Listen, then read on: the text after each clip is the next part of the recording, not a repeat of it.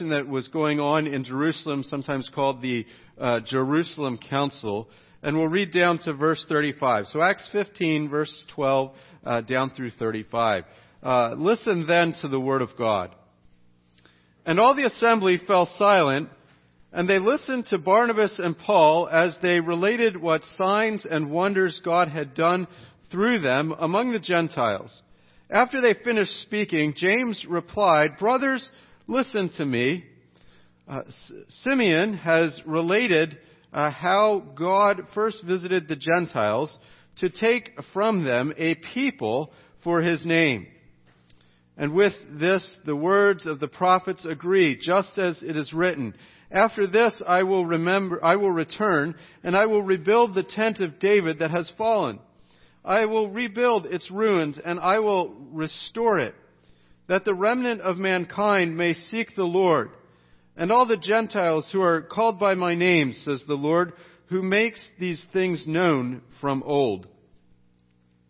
Therefore, my judgment is what we, what we should not, that we should not trouble those of the Gentiles who turn to God, but we should write to them to abstain from things polluted by idols, and from sexual immorality, and from uh, what has been strangled, and from blood. And from ancient generations, Moses has had in every city those who proclaim him, for he is read every Sabbath in the synagogue. Then it seemed good to the apostles and the elders with the whole church to choose men from among them and send them to Antioch with Paul and Barnabas. They sent Judas called Barsabbas and Silas, leading men among the brothers, with the following letter. The brothers both, the apostles and the elders to the brothers who are of the Gentiles in Antioch and Syria and Cilicia. Greetings. Since we have heard that some persons have gone out from us and troubled you with words unsettling your minds, although we gave them no instructions, it has seemed good to us, having come to one accord, to choose men and send them to you with our beloved Barnabas and Paul, men who have risked their lives for the sake of our Lord Jesus Christ. We have therefore sent Judas and Silas, who themselves will tell you the same things by word of mouth. For it was, for it has seemed good to the Holy Spirit and to us to lay on you no greater burden than these requirements, that you abstain uh, from what has been sacrificed to idols, and from blood, and from what has been strangled, and from sexual immorality. If you keep yourselves from these, you will do well. Farewell. And when they were sent off, they went down to Antioch, and having gathered the congregation together, they delivered the letter. And when they had read it, they rejoiced because of its encouragement. And Judas and Silas, who were themselves prophets, encouraged and strengthened the brothers with many words. And after they had spent some time, they were sent off in peace to, uh, by the brothers to those who had sent them. But Paul and Barnabas remained in Antioch, teaching and preaching the word of the Lord with many others also. Let's pray this morning. Our gracious God and Heavenly Father, Lord, we just pray that you would work in our hearts here, that you would uh, instruct us from your word, that we would uh, follow your word, that we would obey you, and that you would work in us a, a heart of, of unity. And we just pray this and uh, pray that you would guide my words, pray that your word would uh, teach us and encourage us as well. We pray this uh, in your name. Uh, amen. I don't know if you've ever been in situations, maybe at your job or maybe with your family, where there is tension, where, where trouble is, is stirred up, where people are, are on the edge of their seat in, in anxiety and they're worked up over a particular issue. But it can be very hard to calm people down. Uh, when everyone gets worked up, when there's, there's some sort of pressing issue and it's dividing a group and one side has this opinion and another side has this opinion and perhaps there's even a third or a, a fourth side and there's, there's a bit of butting of heads and, and when it's over a serious matter, it can cause grave concern. It can also be a very difficult task to step into those situations and try to bring everybody back together, to try to put uh, everybody on the same page. If you've ever had that sort of situation at work, or you've ever had a situation where you've had to resolve a fight between two of your close friends, you know how hard it can be to listen to everybody and try to make peace. We're in a section of scripture where the, the local body or the, the local churches spread throughout the region of, of lower, what would now be modern day Turkey, down uh, the coast of the Mediterranean towards Israel. All of these churches have gotten themselves in a bit of an uproar. Uh, they've been stirred up, if you'll remember a few weeks ago. People had come to them saying, unless you are circumcised according to the customs of Moses, you cannot be saved. And there were some saying, well, wait a minute. We have already been saved. What are you talking about? And it created no small disturbance among the people of God.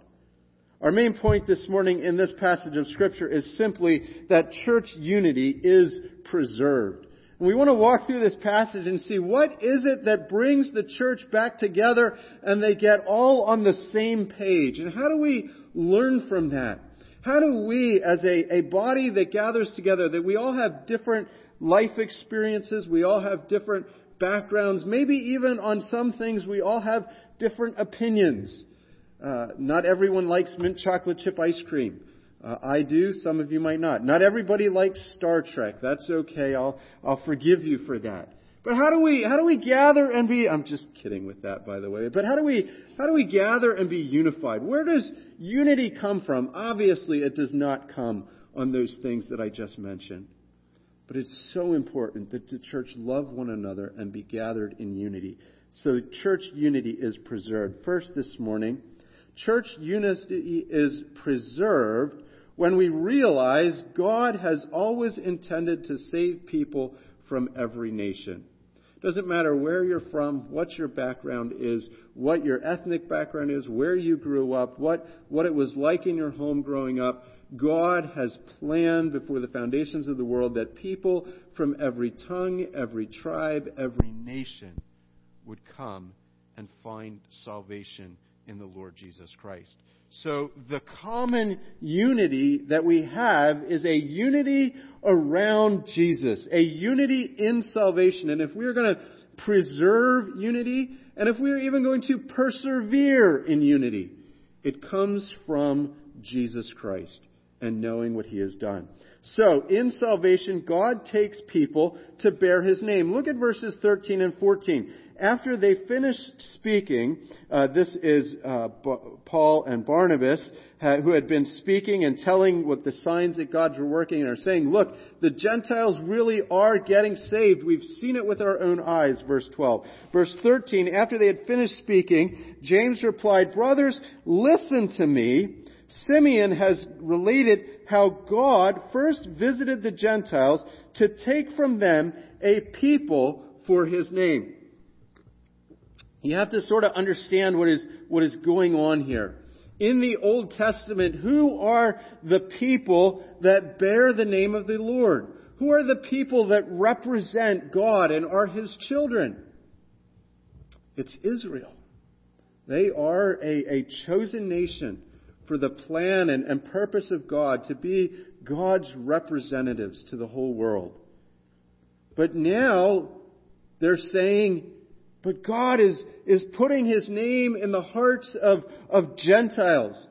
This is pagans. People who had walked after foreign gods. People who wanted nothing to do with God. And God is saving them. And, and He's, in a symbolic sense, putting His name on them.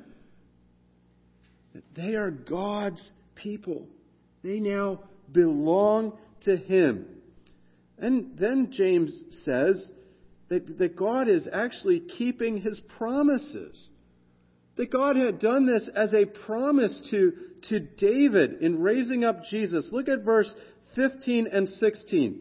And with these words, and, and with this, the words of the prophets agree. Meaning, he says, God has visited the Gentiles to take from them a people for his name. And then he says, with this, with this God taking people for his name, with this, the prophets agree just as it is written, and I, and after this I will return and I will build the, up the tent of David that has fallen and I will rebuild its ruins and I will restore it. And we'll stop halfway through this prophecy because I want to explain what that is there. Uh, verses 16 and 17 are a quote from Amos chapter 9 verse 11 and 12. Amos is in the minor prophets. The minor prophets are in the Old Testament. It kind of falls midway between Psalms and where the New Testament is. And Amos is one of those smaller books that we probably don't read very often, but it's, it's God's Word. And it has stuff in there for us. And it has prophecies about what God would do. And God uh, tells how they're going to go into exile. They're going to go into the land of Babylon. And that happens in the book of Daniel. We see some of those things being fulfilled. And then God lays out a further promise and he says, there will come a day or, or in that day, I will raise up the booth or, or the tent of David that has fallen. So God had made, uh, hundreds of years before, he had made David the king in Israel. And God made a promise to David, and he says, You will always have a king on the throne. You will have a, a future king who reigns forever. And so David has the son Solomon, and Solomon has a son Rehoboam, and we go on down and we get multiple kings, and then Israel gets destroyed. Jerusalem gets torn down. And there is no king on the throne. And at various places in the scriptures, in the Psalms, and some other places, the prophets lament this. They, they are weeping and crying and they are begging God, Are you going to keep your word? Are you going to fulfill your promise? And God says, Yes. Yes, I will send the Messiah, which means the anointed one, a, a descendant of David. And he will be the king. That is Jesus. So when it says, I will raise up the booth of David that is the fallen and repair it and its breaches and will raise up its ruins and build it as the days of old. This is talking about Jesus. In Acts chapter 2, Peter saying this, being therefore a prophet and knowing that God had sworn with an oath to him that he would set one of his descendants on his throne, David foresaw and spoke about the resurrection of Christ and that he was not abandoned into Hades, nor did his flesh see corruption. And Peter says, this is what we've witnessed, the resurrection. And then he says, being therefore exalted to the right hand of God, and having received the promise uh, of the Holy Spirit, he has poured this out with you yourselves are seeing and hearing. For David did not ascend into the heavens, but he himself says, The Lord said to my Lord, Sit at my right hand. What is Peter saying? Peter is saying that in Jesus dying on the cross, rising again from the dead, and now in his human resurrected body, Jesus is alive, and he goes back up into heaven, and God says to him, sit down at my right hand. God is this king with this glorious throne, and, and in scripture it's described as if a robe of glory just trails down below. And Jesus, or God says to Jesus, sit here next to me. Now God can say that to Jesus because Jesus is the Son of God.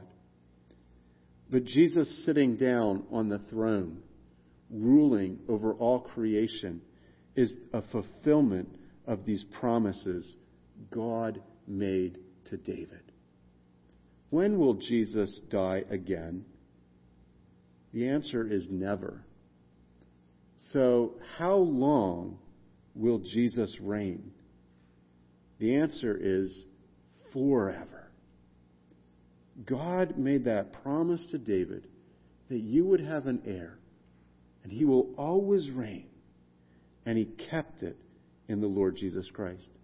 That is crucial. Who is Jesus now? He is the Lord and Savior, and He saves all who come to Him and believe in Him. But why is that important for the argument that James is making? Because the disciples know that Jesus has rose from the dead and ascended. But in the book of Amos, along with God doing that is the promise that other nations, foreigners, pagans will come and receive salvation. So if you read Amos chapter 9, verse 11 says this, In that day I will raise up the booth of David that is fallen and repair its breaches and raise up its ruins and rebuild it as of the days of old. And then verse 12, that they may possess a remnant of Edom, which Edom is a, a pagan nation that had, had attacked Israel at various times. And now it's saying there's going to be a remnant of people that come for salvation. And then it says, and all the nations who are called by my name, declares the Lord who does this, which is exactly the part of the verse that, that Peter, uh, that James quotes in verse 17, that the remnant of mankind may seek the Lord and that all the Gentiles who are called by my name, says the Lord, who makes these things known from of old. What James is saying is, what we see in that prophecy is what has happened now. Jesus has been put on the throne. The, the house of David, this, this tent, if you'll picture someone pick, pick, uh, pitching their tent, it's like a king setting up shop, if you will. David's son, uh, through the earthly line, is on the throne. It's Jesus. And he's reigning. And he's ruling. And, and it's almost like saying, why are you surprised that people are getting saved? Why are you surprised, especially, that Gentiles are getting saved? Gentiles are, are again people outside of the physical line of Israel, non-Jewish people. But but Gentiles, by and large, are all pagan. They, they are going down to the temple and offering sacrifices to, to Zeus and to Apollo and Aphrodite and all of these other gods. And all of a sudden, in what God is doing is people are turning away from these foreign gods and they're coming and worshiping God.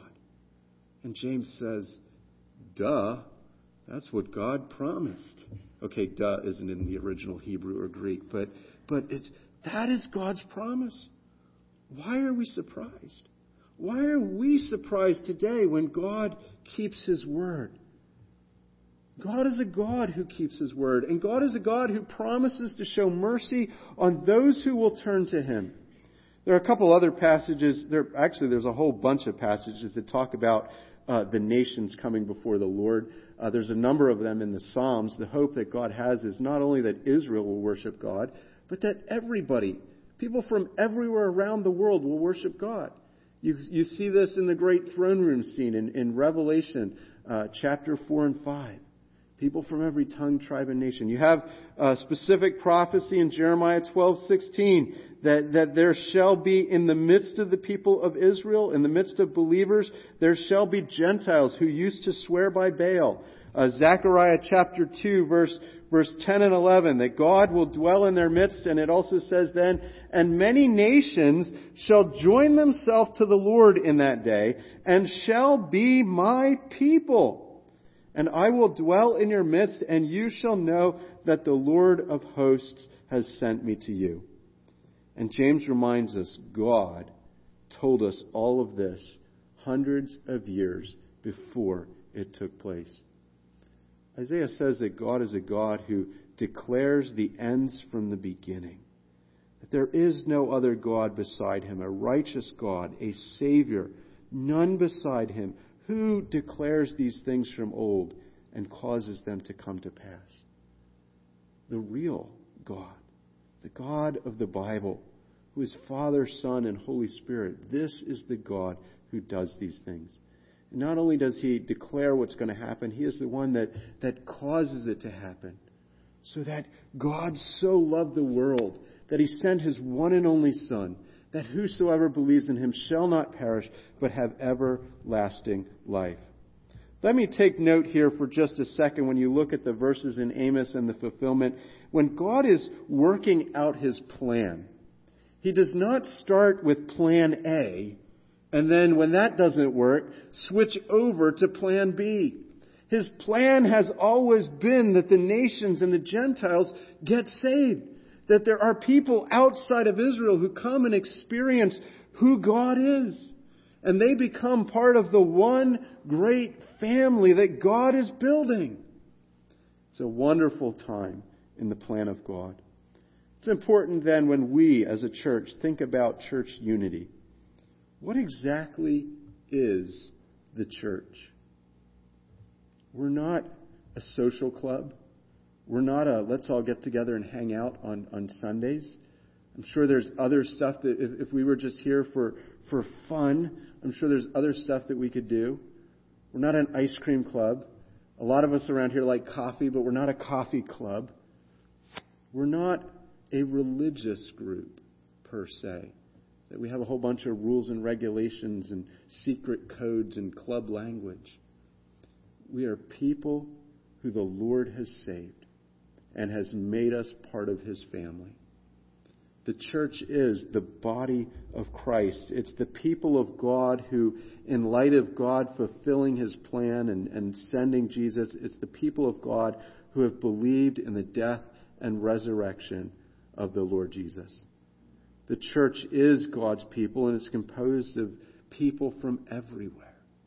It doesn't matter what you look like, it doesn't matter where you're from. We bear God's name. That's what it says. That we are bearing the name of God. We are God's children, and we are, in a sense, His representatives here on earth. Where does church unity come from? It comes from the work of God. It comes from God making us his children. And so if we're going to work towards unity, if we're going to be more unified with one another, it's going to come from keeping our eyes on the goal. Our goal is to glorify God and be a good representative of Him. When we have our eyes on that, all of the little things that can cause tension, you know, do I like the color of the curtains? Do I not like the color of the curtains? Was the music too loud today or was it just right? Did I know this song? Did I not know this song? Was the coffee overdone this morning or was it not? All of those things will brush away to the side. Even sometimes things that are, are of some importance. When we have our eyes on God, it won't be the most important thing. The most important thing comes from God and knowing who He is. Second, this morning, a church in unity will recognize God requires obedience from Christians who've received Jesus. So, so out of this, part of the tensions that are arising is how do we follow God? How can we all be on the same page? You have these, these Jewish people, and they are used to taking the whole Old Testament and following it zealously. Don't eat unclean food. Don't sit down with unpure Gentiles. Don't uh, do this. Make sure you take your sacrifices up to the temple. All of these, these customs and laws that God had given uh, to Moses at Mount Sinai, and they are used to doing it. And then they get together and there's Gentiles that are now Christians who have come to believe in the Lord Jesus Christ, and they don't know any of it. None. I mean, they're just happy that they're not going down to the, the pagan idol temple anymore. That's a big change for them. And, and in that culture, there was a lot of trade deals and stuff that would go on. Metal workers and stuff would often get, get contracts to build things for, for idols, or that's where you would make your business deals down at the temple. And so, if you are, say, like a metal worker, you stopping worshiping those idols can also mean my business is taking a hit. So, so in a sense, it's like, wow, I'm already sacrificing to be here. And now we gotta start getting along with everybody. People who have, have literally hated each other for, for years are now coming together and having to get along in, in, in the church family.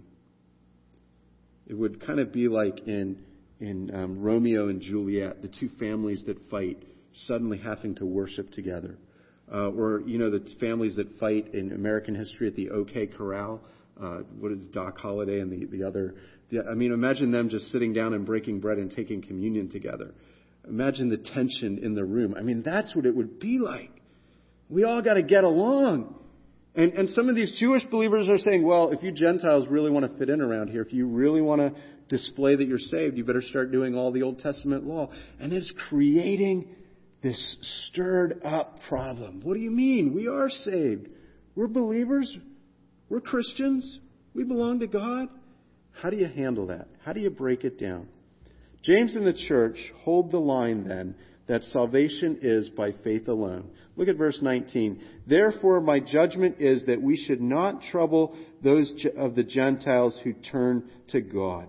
He said, uh, Peter has said in verse 10, Now therefore, why are you putting, uh, putting God to the test by placing a yoke on the neck of the disciples, neither, that neither our fathers nor we have been able to bear? Acts 5:15 some of the believers who were Pharisees were saying it is necessary to be circum- to circumcise them in, uh, and to order them to keep the law of Moses. James says we're not going to put that kind of burden on you. There is so much in the Old Testament law that it was meant to be ceremonies. It was meant to be symbols for, for what Jesus would come and do and fulfill and complete. We don't need to put that kind of heavy burden. Peter has says these Gentiles were saved the same way that we are by believing in Jesus. That being said, the believer, us as Christians, we do have moral responsibilities, if I can put it that way. There are things as a Christian you should do and things as a Christian you shouldn't do. How you live your life is not what gets you saved. You're saved by believing in Jesus. But if you belong to Jesus, if there is a, a transformation in your life, over time your behavior will change. Because you love God. And you want to represent God. And, and you want to obey God because you know that God tells you what's best. Last week I opened with the story of a uh, a young boy, uh, not a young boy, a teenager, who asked me when I was a camp counselor, Do I have to give up marijuana to be saved?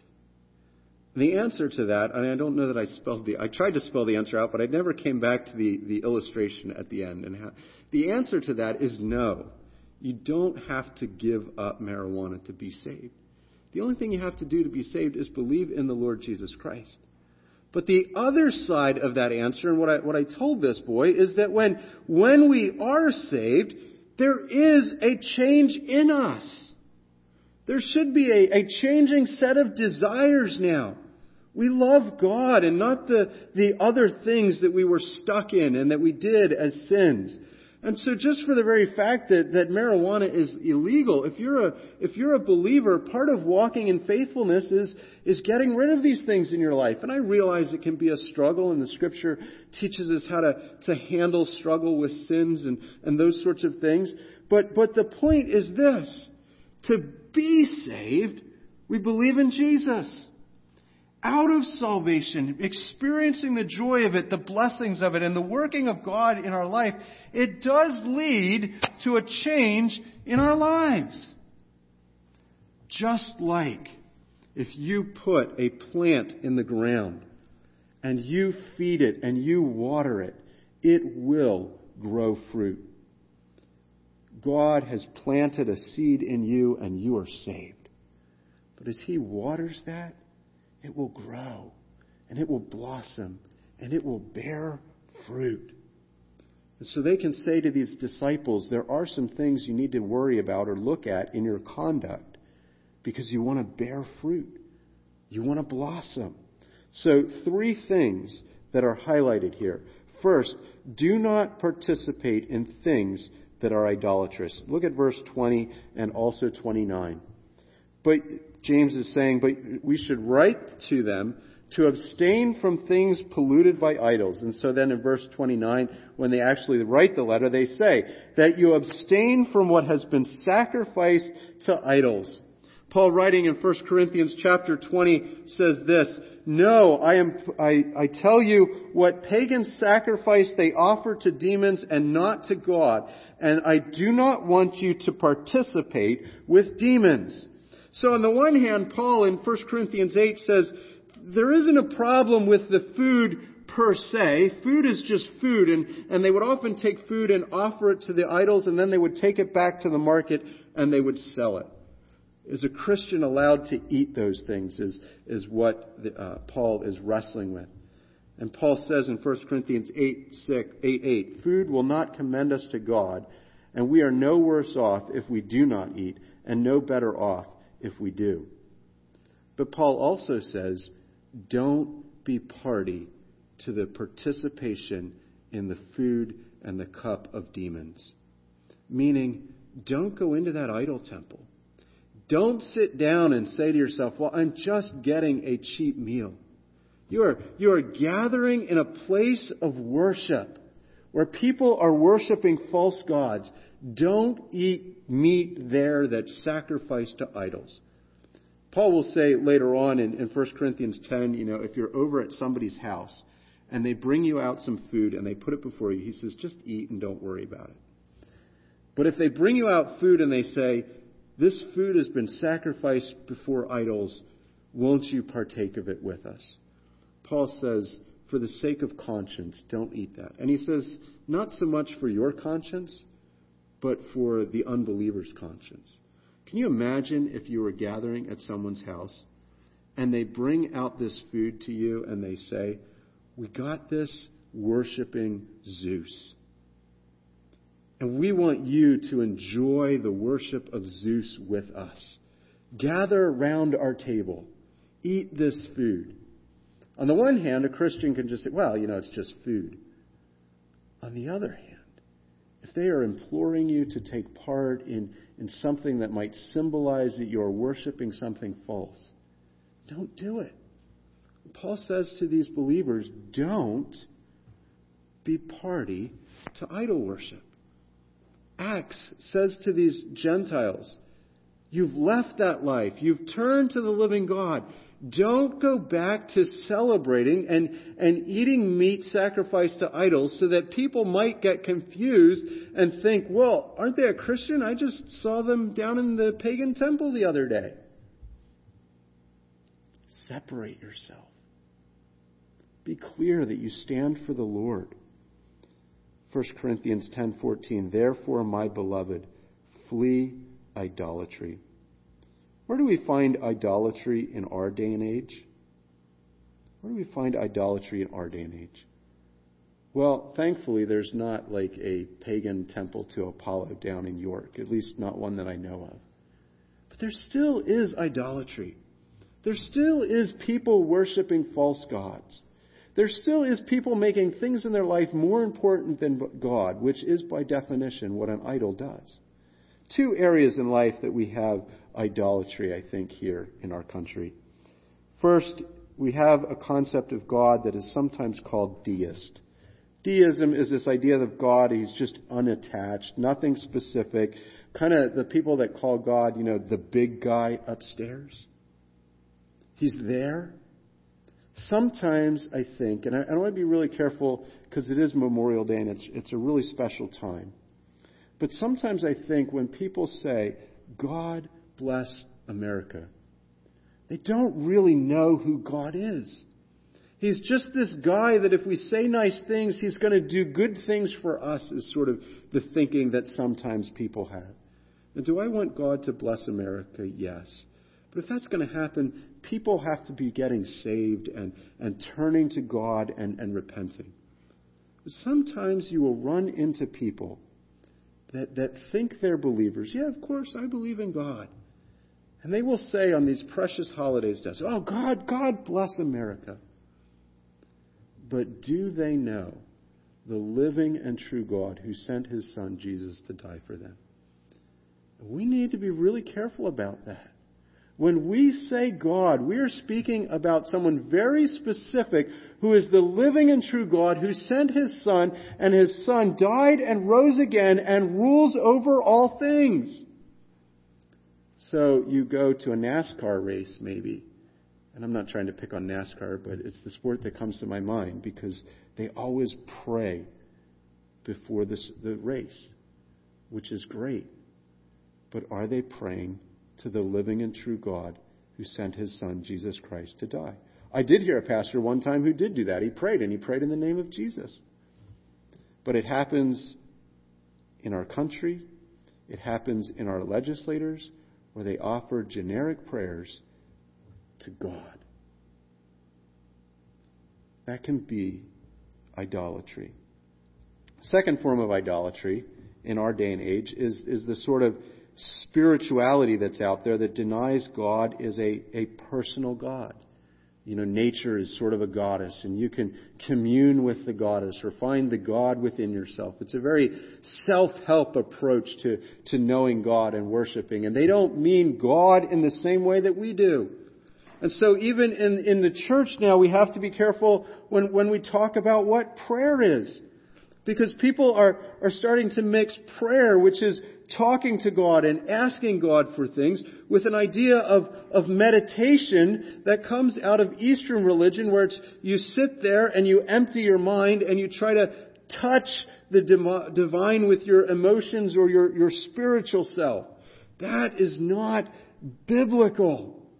And, and to start to move into that and dabble in that and then want to call it prayer, or, or want to call it I'm, I'm hearing God speak in my life is, is moving away from the Bible. The Bible is where God speaks. And I can talk to God in prayer, absolutely. But flee idolatry. I guess what I'm trying to say too is, is don't be so naive that, that we don't think the culture around us, the world around us, the unbeliever around us has idols. They might not have a statue that they erect and ask you to bow down to, but there is still idolatry in our world. Second exhortation or commandment they give them is do not engage in sexual immorality. Look at verse 20 again. But you shall write them to abstain from things polluted by idols and from sexual immorality and from what has been strangled from blood and you shall abstain from what, verse 29, and you shall abstain from what has been sacrificed to idols and from blood and from what has been strangled and from sexual immorality. This is all over the pages of scripture. Revelation chapter 2 verse 14, Jesus says to the church, but a few things I have against you, that, you, that some of you hold to the teaching of Balaam, who taught Balak to be a stumbling block before the sons of Israel, and so that they might eat food sacrificed to idols and practice sexual immorality. Revelation 20:20, speaking to a church, this I have against you, that you tolerate the woman Jezebel, who calls herself a prophetess, and is teaching and seducing my servants to practice sexual immorality and eat food sacrificed to idols. It's interesting that in this culture, in the world around them at the time, often idol worship and, and sex went hand in hand. You could go down to the uh, you could go down to the temple, worship your idol, and also get a prostitute. Uh, their forms of worship involved sex. I'm not trying to be gross or, or, or gory or say too much that's inappropriate, but but worshiping false gods went together with practicing a plan outside of God's design for human sexuality. God has designed men and women to get married and to enjoy uh, sexual union within marriage and have all the blessings within a safe covenant between a man and a wife. And so, one of the quickest ways to rebel against God when you're worshiping other gods is to say, hey, I'm going to just not follow God's law in these things. I'm just going to have sex indiscriminately in Israel's history when she made the golden calf. Remember, Moses is up on Mount Sinai, and, and they come before Aaron and they say, Moses has been gone. Make us an idol so that we can worship. And when they start to worship that idol, it says the children of Israel got up to play. It doesn't mean like your kids playing with Legos. It's, it's a figure of speech. They engaged in, in immoral sex. And God punished them for it. in our day and age, we might not have the physical idols, but sex becomes a form of idolatry as we rebel against God. Scripture says this in 1 Thessalonians 4 3 For this is the will of God, your sanctification, that you abstain from sexual immorality. Today, especially today, we need to be on our guard. We need to, to be on our guards against sexual immorality. It can happen in our churches. And, and if you stumble into this or you fall into this, there is complete and absolute forgiveness from God in it. But we also need to guard ourselves. Husbands and wives in your marriage, guard yourselves. Single people, guard yourselves. Sexual immorality takes place in all kinds of forms and all kinds of ways, and I don't need to go into the specifics. You know what they are. But be on your guard. Be on your guard against even the culture that, that puts images before us or tempts us with, with pornography on the internet. Because it can lead us into, not only that is a sin, but it can lead us into greater sins of sexual immorality. It's wrong. And if you're struggling with it in some way, come and get help and receive forgiveness and, and know the blessings that God has for you by following His Word. We cannot be a church that's unified if there is some sort of anti biblical sexual ethic and it's accepted and promoted in the church. Now, thankfully, that's not something particularly that, that our church has struggled with in terms of promoting things that are blatantly against Scripture.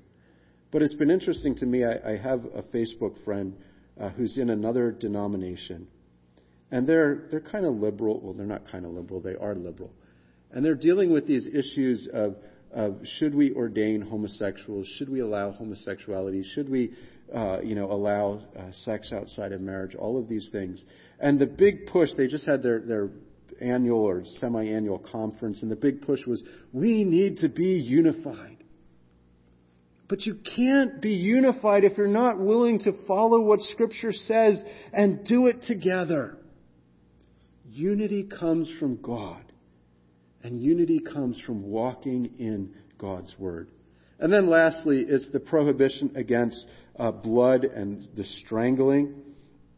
I think the primary issue with, with this here is, is two parts. One, oftentimes meat that had blood in it was the meat that came out of, of the pagan temples. Uh, so there's, I think, an association with idolatry here that's going on. In, in, other words, what I'm saying to you is, is if you grill something this weekend for Memorial Day and you like your steak rare uh, or medium rare, uh, you're not violating this here. This is this is not you're not breaking this command. We're not going to put you up on church discipline, you know, and test your your hamburgers. Is is all the blood out of it? If you're you know from a place like Scotland and you like blood sausage, you know, you're not violating the word of God. The other, I think, aspect here going on is this concern for how do we live in unity. And, and it would have been very hard for Jewish believers to sit down at a table and the Gentile brings in his meat, and they're realizing it still has blood in it. But all over the Old Testament, we were told not to do this. And so part of this is, is how do we practically keep peace in the body? Don't offend fellow believers, they're, they're saying, by eating this meat with blood in it, particularly for those in the Jews who have weak consciences. The last thing I want you to notice is what does this do for the life of the church? There is a joy when we come together and follow the Lord together. And so this actually solves the problems. Look at verse 22. Then it seemed good to the apostles and to the elders and with the whole church to choose men from among them and send them to Antioch and with Paul and Barnabas and send Judas, who is called Barsabbas and Silas, leading among the brothers. Verse 23, with the following letter. The brothers, both the apostles and the elders and the brothers who are Gentiles in Antioch and Syria uh, and Cilicia, greetings. Since we have heard that, that some have gone out from us and troubled you with words, unsettled your minds, and he, although we gave them no instruction, it seemed good to us, having come to one accord, to choose men and send them to you with, with our beloved Barnabas and Paul, men who have risked their lives for the name of the Lord Jesus Christ. We have therefore sent Judas and Silas, who themselves will tell you of the same things by the word of mouth. For it seemed good to the Holy Spirit and to us to lay on you no greater burden than these requirements that you abstain from food that has been sacrificed to idols, and from blood, and from what has been strangled, and from sexual immorality. If you keep yourselves from these, you will do well. Well, farewell. Then it says in verse 30, And so when they were sent off, they went down to Antioch, and having gathered the congregation together, they delivered the letter.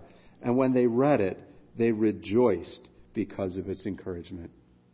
This encouraged the whole church body. You see, a, a problem arose, but the church leaders faithfully, going back to Scripture, dealt with it. They kept the unity of the body by asking, what does God say? How do we know these Gentiles are really saved? Well, look at what God is doing and look at what Scripture says. This is a fulfillment of Scripture. And then they acknowledged what was going on in this letter. They didn't just say, oh, you silly Gentiles who are getting worked up over nothing. They said, you know, we realize these people came from Jerusalem. And they probably made it sound like they were coming from us, but we didn't tell them to go and say this. But we want you to know, we want you to understand, we, we understand why this uh, problem arose, why you're torn up over this, why you're worked up and upset. And we want you to know you are our brothers and sisters, and this is the solution the Lord has led us to. And it encourages the believers. And a couple reasons. One, it encourages the believers because they are standing on the gospel. If we're going to build unity, it comes from standing on the gospel. It encourages the believers because it displays compassion over what happens. The elders and the leaders, when there's trouble that arises, need to respond with compassion, understanding of, as to why people were so worked up. It creates encouragement because it doesn't place weighty demands on the people. Says it seems good to us and to the, or to the Holy Spirit and to us to lay no greater burden than these requirements. It marked God's people then as unified. Be encouraged today. I think in the life of our church, as we see people who have been coming and gathering and we've been growing, there's just been a great spirit of unity. But if that's going to continue, that's not going to come because we add a whole bunch of extra rules. Nobody's going to say, well, you all have to wear bow ties on Sundays because that's what good Christians look like. If you don't dress up, if you, if you don't wear a suit, you're not a good Christian. Or if you, if you dye your hair some funky color, well, you know, you're not taking God seriously. Or if you have piercings or too many piercings above a certain number, well, maybe you're not a strong Christian. That isn't where unity comes from.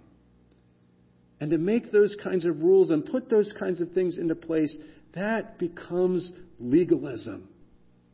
You're not a good Christian unless you do X, Y, Z that's not really prescribed in the Bible. Unity comes from the gospel, and it comes from following God's word. Don't get trapped in idols. Don't get trapped by sexual immorality. Cultivate the fruit of the Spirit. Let's close in a word of prayer this morning. Our gracious God and Heavenly Father, Lord, we just thank you for this day and ask that you would work in our hearts, work in our lives, build in us a, a spirit of, of unity that we can be unified as Christians because of the work of the Lord Jesus Christ. And we can come into your presence in, in a sense just as we are. Having been cleansed by the blood of the Lord Jesus Christ, our sins being forgiven. But you receiving us regardless of what we look like on the outside because you have cleansed our hearts. We praise you for this. In your precious name we pray. Amen. We're going to sing a closing uh, song this morning. The worship team will come uh, and lead us.